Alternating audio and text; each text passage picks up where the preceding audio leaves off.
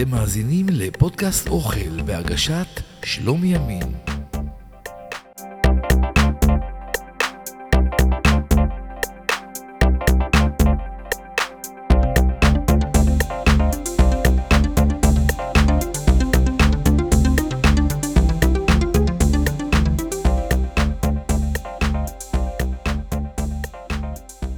אהלן, אהלן, מאזיניי ומאזינותיי היקרים. אנחנו שוב בפודקאסט אוכל, ואני, אני שלומי ימין, והיום בפרק ה-26 של הפודקאסט אנחנו נדבר על העדה שאי אפשר לדבר על ארץ ישראל לפני הבריטים בלי להזכיר אותה. אותה עדה שהביאה לנו את הבורקס והשווארמה והבקלאווה ועוד דליקטסים מהמטבח שלה. העדה שהביאה לנו מוזיקה ואינטוזים שמהווים השראה למוזיקה ים תיכונית שנים רבות. גבירותיי ורבותיי, קבלו במחיאות כפיים ולכל צלילי הבגלמה את העדה הטורקית. אז כמו שאמרנו, 25 פרקים מאחורינו, והפרק שהיה בפעם שעברה על העדה האתיופית היכה גלים לא מעטים, ואני מאוד מאוד שמח על כך. וכל מה שיש לכם לבקש, לשאול, להגיד, להוסיף, לשנות, הכל במייל שהוא שלום.ימין שטרודל ג'ימל.קום. וראשית מעט פולקלור. להרוג טורקי ולנוח הוא ביטוי בעברית מדוברת שמשמעו להתקדם אט אט, שלב שלב, בביצוע משימה. גרסה מקוצרת ומרומזת של הביטוי היא טורקי טורקי. הביטוי עלול להתפרש כגזעני ויש שמעדיפים את הביטוי פרה פרה שמשמעותו זהה ואינו גורר אי הבנות. ובכן מאיפה מקור הביטוי הזה? מקורו הוא בבדיחה יהודית עממית שבה אומרת אם לבנה היוצא למלחמה, למלחמת רוסיה-טורקיה, תשמור נפשך, ומלמדת אותו כיצד. הרגת טורקי, דייך, שב והינפש. רעיון זה מופיע גם בשיר של נתן אלתרמן ושלמה שמולביץ, מכתב מאימא, שבאחד הבתים שלו נאמר, ואם בשבי טנקים יש לקחת, אל תעשה את זה בבת אחת, אל תתאמץ לסחוב שני טנקים יחד, מוטב תסחוב אותם אחד-אחד. תקלע בטורקי ותשכב קצת לנוח, תקלע בטורקי ותלך קצת לסוח, תקלע בטורקי ותשב לאכול, וזכור, הבריאות היא למעלה מהכל. אז אה, זה השיר של, אה, של שלמה שמולביץ'. בספרה של גבריאלה אביגדור רותם, אדום עתיק, כאשר המספרת יוצאת לתל אביב כדי לבצע כמה משימות, היא אומרת, ואני נוסעת לי לתל אביב כדי להרוג כמה טורקים בסוף שבוע אחד. בשיר בצהרי היום את מאיר אריאל נכתב, אולי נספיק עוד להרוג טורקי קטן של ערב במצפה רמון. כמובן, הוא מתייחס לקפה טורקי. בתקשורת הספורט הישראלית משמש הביטוי לעיתים רחוקות בעת סיקור משחקים שבהם מעורבות קבוצות ספורט טורקיות. השימוש במינוח להרוג טורקי קיים לפחות משנותיה הראשונות של האימפריה העות'מאנית. עוד לפני כן הייתה נהוגה בקרב הצלבנים במסעות הצלב האמרה אם אינך יכול להרוג טורקי, הרוג יהודי. ההצלחה המוסלמית במלחמה נגד הצלבנים ולאחריה עליית העות'מאנים, כיבושיהם באסיה הקטנה ונפילת האימפריה הביזנטית, עוררו פחד ושנאה בקרב האוכלוסייה הנוצרית כלפי הטורקים. המלומד הנוצרי ארסמוס כתב במאה ה-16 כי טועים המוני נוצרים בסוברם כי מותר להם להרוג טורקי כמו היה כלב שוטה, רק משום שהוא טורקי. אם זה היה נכון, כי אז כל אחד היה מורשה להרוג יהודי, אך אז הוא לא היה חומק מעונש. ואיך שאומר הפתגם הידוע, וכו' וכו' וכו'. כי אנחנו לא באנו להרוג, אלא לעסוק באוכל ובהיסטוריה. אז אחרי שקצת אה, דיברנו על המקור של הפתגם ההוא, בלי שהויות מיותרות, בואו ונצלול יחד לתוך הנושא שלכבודו התכנסנו היום, העדה הטורקית ומאכליה.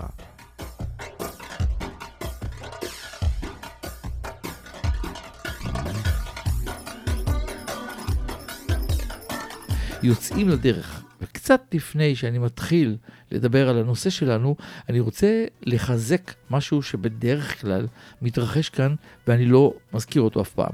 אני מדבר על עדה שמגיעה מארץ מוצא מסוימת. באותה ארץ אוכלים גם יהודים וגם לא יהודים. ואחרי שאני מתאר את המאכלים, אני ניגש למאכלים שהיהודים מבדלים אותם בגלל כשרותם. ולכן לפעמים יכול להיות מצב שבו אדבר על כל מיני דברים לא כשרים, אבל מיד אחר כך, כשאני מספר על העדה היהודית והמאכלים הספציפיים, שאולי דומים לאותם מאכלים, יש שינוי שמתקשר לכשרויות של בשר וחלב, או בשר מותר, כמו חזיר שאסור, ועוף שמותר וכולי. אז יהדות טורקיה היא אחת הקהילות היהודיות העתיקות והמשפיעות באזור הבלקן ובאזור המזרח התיכון, שני אזורים שטורקיה מהווה חלק מהם. כבר בימי הבית השני התיישבו יהודים באסיה הקטנה ויש על כך עדויות היסטוריות. שרידי בית הכנסת מהמאה הרביעית לפני הספירה נמצאו בעיר סרדיס, בירתה של ממלכת לידיה הקדומה. שמה של סרדיס היה ספרד, אולי ספרד המוזכרת בספר עובדיה שנאמר וגולת החל הזה לבני ישראל אשר כנענים עד צרפת וגולת ירושלים אשר בספרד ירשו את ערי הנגב. בתקופה הביזנטית הייתה באסיה הקטנה ובארצות הבלקן קהילה יהודית רומניוטית אשר מקורה מארץ ישראל. האימפריה העות'מאנית, אשר בה היו קהילות יהודיות שונות ומגוונות, הזמינה את היהודים שגורשו מספרד ומפורטוגל. רובם היגרו לארצות אגן הים התיכון, ממרוקו ועד לטורקיה, לארץ ישראל, לדרום מערב צרפת וליבשת אמריקה. במשך 300 שנה הם היו גורם דומיננטי ומכריע בחיי המסחר, התרבות והרפואה של המדינה. חמש ערים באימפריה, איסטנבול, אדריאנה, איזמיר, צפת בארץ ישראל וסלוניקי ביוון היו למרכזה של יהדות ספרד. בשנת 1900 מנתה יהדות טורקיה 300 אלף נפש, אשר מאז היגרו ברובם ממנה אל שאר העולם. בהיותה של טורקיה מדינה גדולה יחסית, ליהודים בערים השונות בטורקיה היו מנהגים שונים במקצת. כך לדוגמה, יהודי העיר אורפה מכונים אורפלים והם מהווים עדה נפרדת, על אף היותם חלק מיהדות טורקיה. דוגמה נוספת היא הנשדידן שחיו באזור בשקלה שבמזרח טורקיה קרוב לגבול האיראני אלו הם דוברי ארמית חדשה. אגב, אם שמעתם או לא שמעתם, השף המפורסם והידוע והאהוב חיים כהן, מוצא הוריו אה, מאורפל, והוא כבר הזכיר את זה כמה וכמה פעמים בראיונות. כיום קיימים במדינה כ-23 בתי כנסת, מהם 16 באיסטנבול. לקהילה היהודית באיסטנבול בית ספר יסודי ועל יסודי, ובאזמיר בית ספר יסודי. בין משפחות יהודי טורקיה ניתן למצוא את משפחת פיצ'ו, גמליאל, בכר, אברבנל, מורדו, בן בסט, ביצ'צ'ו, בן ששון, קונפי, קראקו ועוד. רוב יהדות טורקיה היגרה מהמדינה, רובם עלו לארץ ישראל במחצית השנייה של המאה ה-20 וחלקם היגרו למדינות אירופה וצפון אמריקה. אליהו בירנבוים, ראש מכון שטראוס עמיאל להכשרת רבנים בלי קהילות יהודיות בתפוצות, מדווח בשבועון מקור ראשון בספטמבר 2008 כי היהודים במדינה הטורקית המוסלמית חילונית חוששים לביטחונם. דרישות ביטחון גבוהות בכניסה לבתי הכנסת, משרדי הרבנות ובנייני הקהילה, תופעה שהחמירה לאחר שני הפיגועים בבית הכנסת נווה שלום שבאיסטנבול. בחשש לביטחונם, אין יהודי טורקיה נוהגים לשוחח בשפתם, הלדינו, ורק זקני הקהילה עדיין שומרים על השפה. נכון להיום יש ברפובליקה הטורקית כ-18 אלף יהודים, המהווים פחות מ-0.1% מאוכלוסיית טורקיה. בית הכנסת הראשון בטורקיה, עץ החיים, הוקם בעיר בורסה, אשר עברה בשנת 1324 לשלטון העות'מאני. בית הכנסת הקיים עד היום, למרות שהקהילה היהודית במקום מונה רק 140 נפש. הסולטן באיסית השני פרסם הצהרה ובה הוא ביקש ממושלי האימפריה לא לסרב לכניסת יהודים או לגרום להם קשיים, אלא לקבל אותם בסבר פנים יפות. הוא העניק לפליטים רשות להתיישב בתחומי האימפריה והעניק להם אזרחות עות'מאנית. ואכן, הם באו לאיסטנבול, איזמיר ועדנה. פליטים אלה סייעו לקידומה של המדינה. בין השאר הקימו את בית הדפוס הראשון במדינה, דוד ושמואל אבן נחמיאס ייסדו את בית הדפוס בשנת 1493 באיסטנבול. לפי סיפור עממי, הסולטן הטורקי הכריז על היעדר התבונה של פרננדו השני מלך ספרד. אתם קוראים לפרננדו מלך חכם, הוא אומר, אך בגרשו את היהודים הוא הופך את המדינה שלו לענייה ואת שלנו לעשירה. היהודים פיתחו יוזמות עסקיות, הרחיבו את המסחר עם ארצות אחרות, לא מעט בזכות יוצאי ספרד, שגם הם עברו לגור בערי הנמל באגן הים התיכון. השליטים הטורקים לא סמכו על נאמנות הנוצרים, וכך המסחר עם ארצות אירופה התנהל על ידי יהודים. הקהילות היהודיות העיקריות ברחבי האימפריה העות'מאנית היו בערים אלו, איסטנבול, סרייבו, היום עיר הבירה, והעיר הגדולה ביותר במדינת בוסניה והרצגובינה, סלוניקי, העיר השנייה בגודלה ביוון, ומערי הנמל החשובות בה, אדריאנה בחלק האירופאי של טורקיה, ליד הגבול עם יוון ובולגריה, ניקופוליס ביוון, ירושלים וצפת בארץ ישראל, דמשק בסוריה, בעיראק, במצרים ובפנים טורקיה, באנטוליה, בבורסה העיר, טוקת ואמסיה. הקהילה באזמיר הוקמה מאוחר יותר. על תרומת היהודים שהגיעו מספרד לגודל האוכלוסייה, ניתן ללמוד מעובדה כי בזכות מספר המשפחות היהודיות בירושלים עלה מ-70 ל-1,500 ובצפת מ-200 ל-3,000, ובכך הייתה למרכז היהודי הגדול בארץ. בדמשק היו 500 משפחות, ובאיסטנבול הייתה קהילה של כ-30 אלף נפש עם 44 בתי כנסת. במאות ה-16 וה-17 הייתה הקהילה היהודית בטורקיה אחת מהקהילות הפורחות ביותר במזרח התיכון. בקונסטנטינופול בלבד התגוררו קרוב ל-30 אלף יהודים, חלקם הגיעו למשרות ולעמדות בכירות בחצר הסולטן, רופאים, בנקאים, יועצים ופקידי ממשל. דוגמאות לכך הם דון יוסף נשיא, דונה גרציה וסולומון אבן יעיש, שלושתם נוצרים חדשים פורטוגזים שחזרו ליהדות והגיעו לתהילה בטורקיה. הם היו בעלי השפעה רבה בחוגי השלטון העות'מאני ואף קיבלו תוארי דוכסות מהסולטן. במלחמת העולם הראשונה נחלה טורקיה מפלה ויהודים רבים שחיו בתחומיה חוו חילופי שלטון ונתינות. אלה שבטריטוריות באזור הבלקן הפכו לנתיני המדינות השכנות, ואלה שחיו באזור המזרח התיכון השונים עברו למנדט של בריטניה או צרפת. ארץ ישראל, שהייתה חלק מהאימפריה העות'מאנית, עברה למנדט לידי בריטניה. ב-1917 היו בטורקיה 100 אלף יהודים. במהלך מלחמת העולם השנייה שמרה טורקיה על ניטרליות ובכך ניצלו אלפי יהודים ששהו בה. ב-1947 היו בטורקיה 80 אלף יהודים. ב-1968 היו 37 אלף וב-1996 היו 25 אלף. עם הקמת מדינת ישראל וגם לפניה עלו רובם של יהודי טורקיה לארץ ישראל. בסך הכל עלו לישראל כ-55,500 יהודים מטורקיה. כיום יש בטורקיה 17,400 יהודים. המטבח הטורקי המודרני התפתח מהמטבח העות'מאני, מטבח זה מהווה מיזוג ושכלול של המטבח המרכז אסיאתי, המטבח הערבי, המטבח הארמני, המטבח האשורי, המטבח הכורדי, המטבח היווני, מטבחים של ארצות הבלקן והמטבח הפרסי. המטבח הטורקי השפיע גם על מטבחים אלו וגם על מטבחים אזורים שכנים, ביניהם מטבחי מערב אירופה. העות'מאנים מיזגו מסורות בישול שונות מהאזורים שהיו בשליטת האימפריה העות'מאנית עם השפעות המטבח המזרח תיכוני והמרכז אסיאתי. המטבח הטורקי אינו הומוגני. בחלקי טורקיה השונים נהוגים מטבחים שונים. מטבח אזור הים השחור, צפון טורקיה, מבוסס על תירס ודגי אנשובי. הערים אורפה, גזיאנטפ ועדנה מפורסם בזכות הקבב, מזטים וקינוחים מבוססי בצק כמו בקלאווה, קדאיף וכנאפה. בחלקי טורקיה המערבית, שם גדלים עצי הזית בשפע, שמן הזית הוא השמן העיקרי בו נעשה שימוש בבישול. מטבחי האזור האגאי, אזור מרמרה ואזורי הים התיכון, מציגים מאפיינים בסיסיים של המטבח הים תיכוני, כמו שימוש רב בירקות, עשבי טיבול ודגים.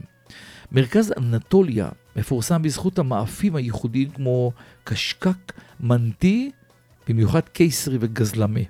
שמות המאכלים מבוססים לעיתים על שם העיר או על שם האזור ממנו הגיעו.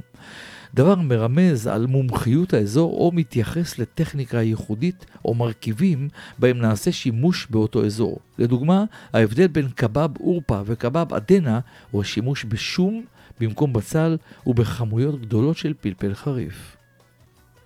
המטבח היהודי הטורקי הוא ממתכונים משפחתיים מסורתיים של נשים יוצאות טורקיה, המאגד את סיפוריהן של כמה מנות מתוקות לצד מתכונים סודיים של נשות יהדות טורקיה שעלו ארצה. על פי העדויות, יהודים רבים שגורשו מספרד ומפורטוגל בתקופת שלטון האימפריה העות'מאנית היגרו להשתחרר, כשחלק לא מבוטל מהם התיישב בטורקיה. עם הגעתם הביאו היהודים שלל של מאכלים, ובהם דברי מתיקה נפלאים ויוצאי דופן, שחלקם נשמרו כמו שהם, בעוד שהיתר עברו התאמה בהתאם לחומרי הגלם המצויים בטורקיה, וכיום הועברו המתכונים לארץ. ארוחה טורקית בדרך כלל מתחילה עם מרק, ג'ורבה. המרקים נקראים בעיקר על שמות מרכיביהם. הנפוצים ביותר הם מרק העדשים ויוגורט. לפני הפיכת ארוחות הבוקר לנפוצות ברחבי טורקיה, שימש המרק כארוחת בוקר לאנשים רבים. שמות מרקים נפוצים נוספים הם מרק העגבניות, מרק אזוגלין ומרק דוגון.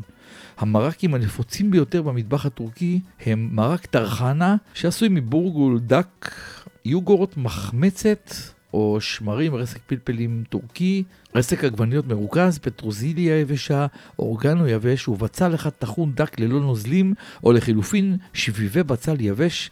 מכל הטוב הזה עושים תערובת יבשה, וכשמכינים מרק, שמים מהתערובת ומוסיפים מים ופלפלים חריפים וחתיכות גבינה ומבשלים. מרק ילה, או ילה. מרק יוגורט עם קמח, חיטה, חלמונים, לימון, מים, מלח, חמאה ונענה יבשה. איירן הוא משקיע יוגורט המוגש קר. האיירן נפוץ מאוד בטורקיה וקיים גם בארמניה, בולגריה, סוריה, לבנון, אזרבייג'אן ובמדינות נוספות בבלקן ובמזרח התיכון. האיירן מורכב מיוגורט אשר מעורבב עם מים או מי סודה ומלח ליצירת מרקם אוורירי. נוסחת ההכנה של האיירן משתנה ממדינה למדינה ומאזור לאזור. יש המוסיפים מיץ מלפפונים במקום כל המים או חלק מהם, שום קטוש, אבקת פלפל, נענה קצוצה וקליפת לימון מגורדת, אך בטורקיה הוא לרוב מוגש ללא כל תוספות בכוסות זכוכית. לפעמים משתמשים באיירן כרוטב למאכלי בשר. מרק מרסימק מרק עדשים טורקי, מרק אזוגלין, מרק עדשים טורקי נוסף. מרק קיבה, שקמבה צ'ורבה, בטורקית אישקמבה, הוא מרק המבוסס על קיבת בקר מהמטבח הבולגרי ומטבחי מדינות אחרות בבלקן, המטבח הרומני והמטבח הטורקי. המרק כולל גם חלב ושמן חמניות ומתובל בשום, חומץ או מיץ לימון ופלפלת צ'ילי. ברומניה קיימת גרסה נוספת של המרק, בה במקום הקיבה משתמשים ברגלי חזיר. בגרסה היוונית משתמשים לעיתים בשוק עגל, מטבלים בחומץ יין אדום ומסמיכים באמצעות אבגול מונו. ועכשיו אני שומע שאתם רוטנים ואומרים לי מה פתאום חזיר ומה פתאום חלב עם בשר. כן, כמו שאמרתי בתחילת הפרק, אני מדבר על, על המטבח הטורקי הכללי, הוא מסייג את המטבח היהודי בכך שהם כמובן לא משתמשים לא בחזיר ולא בחלב עם בשר, אלא במתכונים שעברו שינוי לטובת המטבח היהודי הכשר. מאכלי ירקות משמשים גם כמנה עיקרית בארוחה טורקית. מגוון הירקות בהם נעשה שימוש במטבח הטורקי הם תרד, קרישה, כרובית, ארטישוק, כרוב, סלרי, חציל, פלפל ירוק ואדום, שועית ירוקה וארטישוק ירושלמי. מאכל ירקות טיפוסי מוכן עם בסיס של בצל קצוץ, גזרים וקפצים עם שמן זית ועגבניות. הירקות ומים חמים מתווספים לאחר מכן. לעתים גם כף של אורז ומצלימון מתווספים גם כן. מאכלי הירקות בדרך כלל מוגשים ביחד עם הציר שלהם. מאכלי ירקות המבושלים עם שמן בדרך כלל מוגשים קר. דולמה הוא שמם של הירקות הממולאים מהמילה דולמוש, ממולא. דולמה עם שמן זית אינו מכיל בשר טחון כמו מאכלי הירקות. ירקות רבים ממולאים, פלפלים ירוקים, חצילים, עגבניות, קישואים ועלי גפן.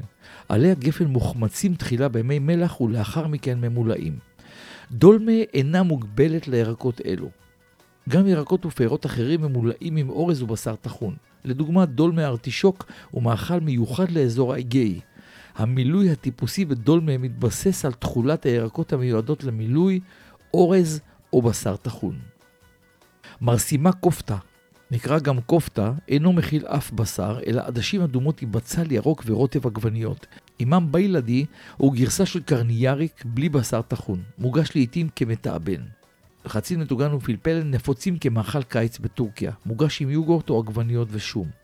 מוקבר, מאכל מטוגן או מבושל בתנור, מבושל עם קישור מרוסק או תפוחי אדמה, ביצה, שמיר או גבינה וקמח. מנטי עם יוגורט, שום, תבלינים, פפריקה וחמאה מומסת. רבים מאמינים כי מקור טעמו של הפילס הוא בחמאה ובציר הבשר בהם עושים שימוש בבישול. בכל אופן, שמן זית מועדף על ידי רבים אחרים במקום חמאה. אורז הוא המאכל הנלווה לרבים מהמאכלים. האורז מוכן עם שועית יבשה, עדשים, אפונה או ירקות משולבים בבצל, בשר טחון ורוטב עגבניות, תמיד היה מאכל נפוץ בעיקר בגלל ערכו התזונתי ועלותו הנמוכה. סאדה פילס הוא אורז קלאסי. אטלי פילס, אורז מבושל עם חומוס. איץ' פילס, אורז עם כבד, צימוקים בוטנים, ארמונים, דבש, קינמון ומבחר תבלינים. אוזבק פילבי, אורז עם בשר כבש, בצל, עגבניות וגזר. אוסם פילבי, אורז עם בשר כבש מבושל במים עם פיסטוקים, קינמון ועוד. בולגור פילבי, תבשיל של בורגול. מנטי, מנטי הוא פסטה טורקית ייחודית המבוססת על כדורי בצק הממולאים בבשר טחון. מוגש תמיד עם יוגורט ומגוון תבלינים כמו אורגנו, מנטה יבשה, סומק, אבקת פלפל אדום ושמן זית או חמאה. הצירוף של כדורי הבצק ממולאים בבשר טחון עם יוגורט מבדיל אותו מטורטליני, רביולי או הוונטון הסיני, שבהחלט מזכירים אותו קצת. מנטי ברוב הזמנים נאכל כמנה עיקרית. פילו או בצק פילו הוא דף בצק מרודד דק המשמש להכנת מאפים במטבח הים התיכוני והבלקני. מקור הבצק בטורקיה. בצק אפילו מכיל קמח, מים וכמות קטנה של שמן ומלח. הכנת פילו בבית דורשת מיומנות רבה. את הבצק מרדדים ומותחים לגיליון דק וגדול במיוחד, תוך כדי הימנעות מקריאתו, ייבושו ומהידבקות. כיום בנמצא מכונות תעשייתיות ליצירת בצק פילו, וניתן להשיג אותו מוכן בחנויות, טרי או קפוא. ניתן לעצב את הבצק הזה בדרכים רבות, בשכבות מגולגל או מקומט ולמלא אותו במילואים שונים. מאכלים נפוצים העשויים מהבצק הזה הם בורקס, מאפה אפילו ממולאים בגבינות, טרד, בשר, תפוחי אדמה, חצילים ומילואים נוספים. בקלאווה, קינוח מתוק רב שכבות העשוי מעל אפילו וממולא בפיסטוקים, שקדים או אגוזים. פאי, מאפה עגול, ממולא במילואים שונים, עשוי לעיתים מבצק פילו. אלו פופולריים במיוחד ביוון. לדוגמה, ספנקופיטה וטירופיטה. במטבח הטורקי עושים שימוש בעלי פילו אף בבישול במים וחלב להכנת מאכלים שונים. המטבח הטורקי בעל מגוון רחב של מאכלים מלוכים ומתוקים. שורשי השימוש בבצק מרודד מגיעים אל הטורקים הנוודים ממרכז אסיה. סאץ' בערבית, בערבית זה סאג', תואר על ידי כמה מהכותבים ככלי פרימיטיבי, אכן כלי פשוט קל לנסיעה ושימוש, בעזרת כלי פרימיטיבי זה אופים הטורקים בצק מרודד. בורק הוא שם כללי למאפה מלוח מבצק פילו בעל שכבות דקות של בצק. סו בוראי עשוי מבצק פילו רתוח, גבינה ופטרוזיליה. צ'יבורק, נקרא גם תתר בוראי, מטוגן וממולא בשר טחון. כל בוראי אשר נקרא על שם צורת כוס קפה, גול בוראי בעל צורת ורד, או סיגרה בוראי בעל צורת סיגר. פוג'ה הוא שמם של מאפים מלוכים. גזלמה הוא מאפה הנפוץ באזורים כפריים, המוכן מלחם או בצק פילו מסביב למגוון סוגי מילוי כמו טרד, גבינה, פטרוזיליה, בשר טחון או תפוחי אדמה מבושלים במחבת אפייה. קטמר הוא עוד מאפה בצק מגולגל, מלוח ומתוק בהתאם למילוי. לחמג'ון, מאפה שטוח מכוסה עם שכבה דקה של בשר טחון מתובל עם בצל.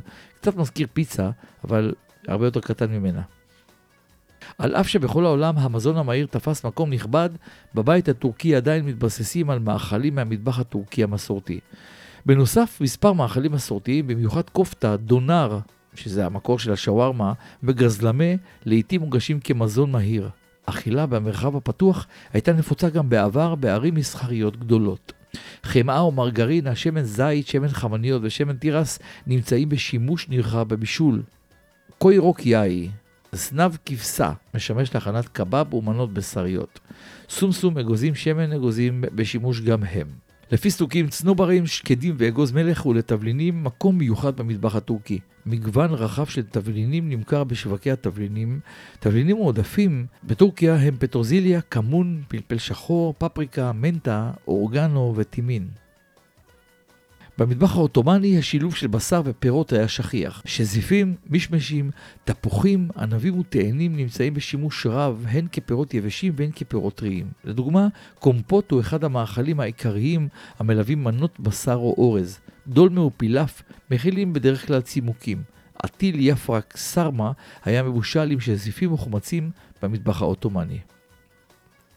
מזטי ומתאבן מבחר של מאכלים המוגשים עם או בלי משקאות. חלקם יכולים להיות מוגשים כמנה עיקרית. מלבד זיתים, גבינת קשקבל, גבינת פטה ומגוון ירקות כבושים, טורשי, לעיתים נאכלים כמזטים, כולל פסוליה פילקי, ג'יג'יק, כופתה מטוגן שזה כדורי בשר, דולמה שזה עלי גפן, עלי כרובית, עלי סלק, פלפלים, קישואים, דלעת או חצילים. ממולאים עם אורז ובשר, כמו שדיברנו עליהם מקודם כמובן. ארנבות סיגרי, המשמעות כבד אלבני. פאבה, שזה מחית שועית. צ'רקז טבוגו, שזה עוף צ'רקסי. בורק, כמו שאמרנו, שכבות בצק דקות מאוד ממולאות בגבינה, בשר ובירקות, ומכאן המילה גם בורקס, חומוס, שקשוקה, פטליג'אן סלטסי, שזה סלט חצילים, אסילי אזמה, שזה עגבניות חריפות עם שוב ותבלינים ירוקים, איצ'לי קופטה, מוגש או כמזטי או כמנה עיקרית, במיוחד במזרח טורקיה. כיסיר, מזטי פופולרי עם בורגול, עגבניות פטרוזיליה, בצל, שום, רכז רימונים והרבה תבלינים. סלט טורקי הוא סלט פופולרי בטורקיה אשר התפשט ברוב הארצות שהיו תחת שלטונה של האימפריה העות'מאנית וזכה לכינוי סלט טורקי על שם מקורו. הסלט מורכב מעגבניות, מבצלים ומפלפלים חתוכים ומבושלים באריסה, רסק עגבניות, שום, מיץ לימון, פפריקה ומגוון תבלינים ים תיכוניים. החציל בעל מקום מיוחד במטבח הטורקי, משולב בבשר טחון במאכל הנקרא קרניאריק, במספר מטאבנים, כמו שדיברנו עליהם, מזטים, מאכלים מלווים אומנות עיקריות. סלט חצילים, שזה סלט ידוע, שהוא או עם שום ויוגורט, או אצלנו עם, אה, מכינים אותו עם מיונז, או עם טחינה, פטליג'אן דולמה, בנאדי, מחית חציל ומוסקה, מופיע החציל כאלמנט עיקרי. לחם טורקי יכול להיאפות מקמח חיטה, שעורה או תירס. פיתה היא סוג של לחם טורקי נפוץ. סוג לחם נפוץ אחר בטורקיה נקרא סימית או גברק, אשר צורתו כטבעת המכוסה בסומסום בדומה לבייגל. הסימית נאכל ללא תוספות או גבינה, או עם גבינה, חמאה או עם ריבה. שיש קבב, קבב המשופד מבוסס על בשר עוף וכבש במשרה. בשר על שיפודים מוכן על גריל באש פתוחה, דגים המוכנים על שיפודים בגריל, הנקראים גם שיש פיש. אז לסוגי הקבבים למיניהם יש כל מיני שמות. אדני קבב, אורפה קבב, פיסטיקלי קבב, שזה קבב עם פיסטוק, פטליג'נלי קבב, שזה קבב חציל, ספרינג קבב, אורמן קבב, אורוק קבב, טס קבב, צ'אג קבב, טסטי קבב, אולטו קבב ודונר, דונר שזה מה שאנחנו מכירים בישראל אה, בשם שווארמה. אז נכון ששווארמה מקורה הוא בטורקיה, אבל יש לנו פרק שלם שמתעסק רק עם שווארמה, ולכן אתם מוזמנים להגיע אל אה, הפרק הזה, אני לא כל כך זוכר מה המספר שלו, אתם מוזמנים ללכת ל, אה, לספוטיפיי או ליוטיוב ולמצוא את הפרק שמדבר על השווארמה, וזה בהחלט ייתן לכם את כל המושג אה, על המאכל המדהים הזה, שאוכלים אותו בכל קרן רחוב ובכל פינה, וזה מאכל פופולרי שהטורקים הביאו לנו אותו. הוא שינה קצת גרסאות. בטורקיה השווארמה נראית קצת שונה מאשר בישראל בחלק מהמקומות, אבל בסופו של דבר מדובר בבשר שמסתובב על שיפוד כשהוא עשוי בשיטות שונות, אה, בשכבות של סידור. יש לנו את השווארמה שעשויה מבקר, יש שווארמה שעשויה אה, מפרגיות, והיום גם התחילו להתעסק עם שווארמה דגים, אבל היא לא יושבת על שיפוד, אלא היא אה, בכלל אה, מבושלת בצורה אחרת. זה כבר אה, סיפור אחר לגמרי. אז כל מה שאתם רוצים לדעת על השווארמה שמוצאה מטורקיה, יש לנו בפרק אחד ממש מפואר ושממצה את כל הנושא הזה. אז כל השמות האלה זה אותו, זה, זה כולם הם קבב, אבל כמובן שההרכב משתנה בהתאם לאזורים ולמנהגים בסביבה שבה מכינים אותו. בשר הכבש הוא הבשר הפופולרי ביותר. בשר העגל הפך נפוץ גם הוא. בכל אופן, השימוש העיקרי של, של בשר בבישול הוא בשר טחון במאכלי ירקות. בערי החוף, סוג הדג הנפוץ הוא דג האנשובי. טורקיה מוקפת ים המכיל מגוון סוגי דגים. דגים במאכל הטורקי מטוגנים, מבושלים בגריל ובתנור בשיטה שנקראת בוגולמה. הבוגולמה הוא דג עם לימון ופטרוזיליה מכוסה, כך שבעת הבישול הדג מעודה. המונח פילקי משמש לבישול דגים עם מגוון ירקות, כולל בצל בתנור. באזור הים השחור, הדגים בדרך כלל מטוגנים עם קמח תירס עבה. דגים נאכלים גם קרים, מעושנים, מיובשים, משומרים, מוחמצים ומומלכים. במסעדות דגים ניתן למצוא דגים ממולאים. מרק דגים המוכן עם ירקות, בצל וקמח נפוץ בעיקר בערי החוף ובערים הגדולות. באמינונו של איסטנבול ובמחוזות החוף, דגי גריל מוגשים בלחם עם עגבניות, תבלינים ובצל כמזון מהיר. בחלקים הפנימיים של טורקיה, דג הטרורה נפוץ ביותר. דגי ים נפוצים בטורקיה הם אנשובי חמסי, סרדין סרדיליה, פלמודה פלמוט, אברומה, צ'יפורה, מולית אדומה, ברבוניה, אוקנוס, לברק, עת הים, מזגית, דג החרף, קיליץ, שיבוטה, קלקן, פנדורה אדומה, מרקן ועוד.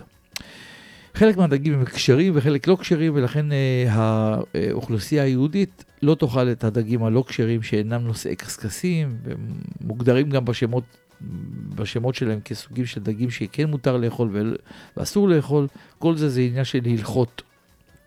בימי הקיץ החמים, טורקים רבים מעדיפים לאכול ארוחה קלה עם ירקות קיציים ופירות. ארוחת קיץ בדרך כלל מורכבת מירקות מטוגנים המוגשים עם יוגורט או רוטב עגבניות, גבינת צאן, מלפפונים, עגבניות וחלבה. ארוחת בוקר טורקית טיפוסית מבוססת על גבינה, חמאה, זיתים, ביצים, עגבניות, פלפל ירוק, פירות ודבש. סוג'וק, פסטירמה, בורקס, סימית ומרקים נאכלים גם בארוחת בוקר בטורקיה. תה שחור מוגש עם ארוחת בוקר. כמו שאתם שמים לב, זה קצת מזכיר את חלק מארוחות הבוקר במלונות בישראל. לטורקים יש גם קינוחים. סוטלאץ' שהוא קינוח פודינג אורז בגרסה הטורקית שמוגש עם מי גירניום ריחניים. במבט ראשון הוא די דומה למלאבי, אך מרקמו נוקשה וגבישי יותר. המתכון המקורי הגיע עם גירוש יהודי ספרד לטורקיה ונקרא אז arroz con leche. הטורקים הוסיפו לו חומרי גלם מקומיים כדוגמת חלב מרוכז, קינמון וקליפת לימון מגוררת, וכך הפכו אותו לשלהם. קינוח הטולומבה הוא בצק רווח המזולף לשמן חם, מטוגן, ואז עובר טבילה במי סוכר ונאכל לצד קיימק, מעדן קרם השמנת הטורקי הידוע. קבק תתליסי הוא קינוח של דלעת מסוכרת המבטא את חיבתם של הטורקים לתהליך של קרמול פירות וירקות. הקינוח הזה נחשב ליוקרתי ונוהגים להגישו בליווי פיסטוקים וקיימק. הנשים היהודיות בטורקיה היו מכינות אותו בעצמן. מאחר שבארץ אי אפשר להשיג את הקיימק, הן משתמשות בגבינת המסקרפונה. אחד מהקינוחים הוא עוגת טרילצ'ה, עוגה שהגיעה עם מגורשי ספרד לטורקיה ונאכלת בחגים יהודים. זוהי מנה עתירת ביצים המורכבת משלושה סוגי חלב, חלב רגיל, חלב מרוכז ושמנת מתוקה. נכון שהזכרתי קינוחים טורקים שווים ביותר ואולי אפילו אמרתי פעם או פעמיים את השם הידוע בקלאווה, אבל אפשר לתת כבוד ולהרחיב על המאכל הזה עוד טיפה ברשותכם.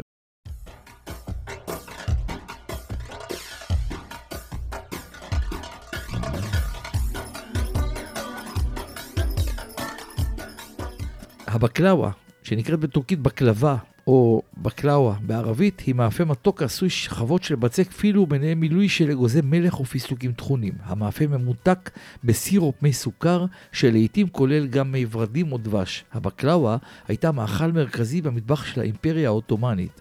בימינו הבקלאווה נפוצה במיוחד במטבח הטורקי, היווני, הפרסי והערבי, ונאכלת ברחבי המזרח התיכון, חבל הבלקן, המגרב ומרכז אסיה. בייחוד באזורים שהיו בעבר בשליטתה של האימפריה העות'מאנית. בישראל הבקלאווה היא קינוח אופייני במטבח של ערביי ארץ ישראל ויהדות עדות המזרח. האזכור הראשון למילה בקלאווה באנגלית הוא משנת 1650. בהשאלה מטורקית עות'מאנית, השם בקלאווה מופיע בשפות רבות אחרות עם הבדלי איות והגייה מינוריים. ישנם היסטוריונים ובלשנים הסבורים שמקור שמה של הבקלאווה הוא מהשורש המונגולי ביילה, שפירושו לערום או להצטבר, בשילוב עם הסיומת הטורקית וי, כאשר גם השורש ביילה שאול לשפה המונגולית מהשפה הטורקית. הבלשן הארמני סואן נישניאן מזהה את צורותיה הקדומות ביותר של המילה לפני שנת 1500 במילים בקלגו ובקלג. אותן הוא מזהה כפרוטות טורקיות. השם בערבית בקלאווה מקורו ככל הנראה גם בשפה הטורקית. ההגייה הערבית נעשית להגייה שכיחה היום בעברית מודרנית. ככל הנראה הבקלאווה פותחה במטבחים הקיסריים של ארמון טופקאפי בקונסטנטינופול, איסטנבול של ימינו. הסולטן הגיש את הקינוח ליניצ'רים ביום ה-15 לרמדאן בטקס חגיגי שכונה תהלוכת הבקלאווה. ישנן מספר השערות באשר לשורשי הקדם-עות'מאניים של הבקלאווה. חלק טוענים שמקורה בעוגת הפלסנטה, שהייתה נפוצה ביוון וברומא העתיקה. אחרים מייחסים את מוצאה למאפי השכבות המסורתיים של העמים הטורקיים במרכז אסיה. יש המקשרים בינה לבין הלאוזינג', קינוח שקדים ערבי מימי הביניים. ההיסטוריון האמריקאי-יווני ספירוס וריוניס סבור כי מקור הבקלאווה בקינוח הביזנטי קופטופלקוס. השם משמש עד היום באי לסבוס לציון קינוח דומה העשוי משכבות פילו במילוי בוטנים. על טענה זו נמתחת ביקורת אה, רבה מצד חוקרים המצביעים על שורשיו הטורקיים של השם כעדות למקורו של המאכל באסיה. ברוב המטבחים מכינים בקלאווה בתבניות אפייה מלבניות גדולות, עליהם מניחים עלי פילו, דקיקים ששומנו באמצעות חמאה או שמן. בין שכבות הבצק מפזרים שכבות של אגוזים, לרוב אגוזי מלך או פיסטוק, לפעמים גם אגוזי לוז או בוטנים. ברוב המתכונים ישנם שכבות רבות של בצק ושל אגוזים, אך בחלקם מרוכזים האגוזים בשכבה אחת במרכז. לפני האפייה חותכים את הבקלאווה למשולשים, מרובעים או מאוינים. לאחר האפייה, כ-30 דקות על 180 מעלות צזיוס, מוזגים מעל הבקלאווה סירופ מי סוכר שלעיתים כולל גם דבש, לימון או מי ורדים, ומאפשרים להם להיספק בבצק. נהוג להגיש בקלאווה בטמפרטורת החדר ולקשט באגוזים או פיסטוקים טחונים.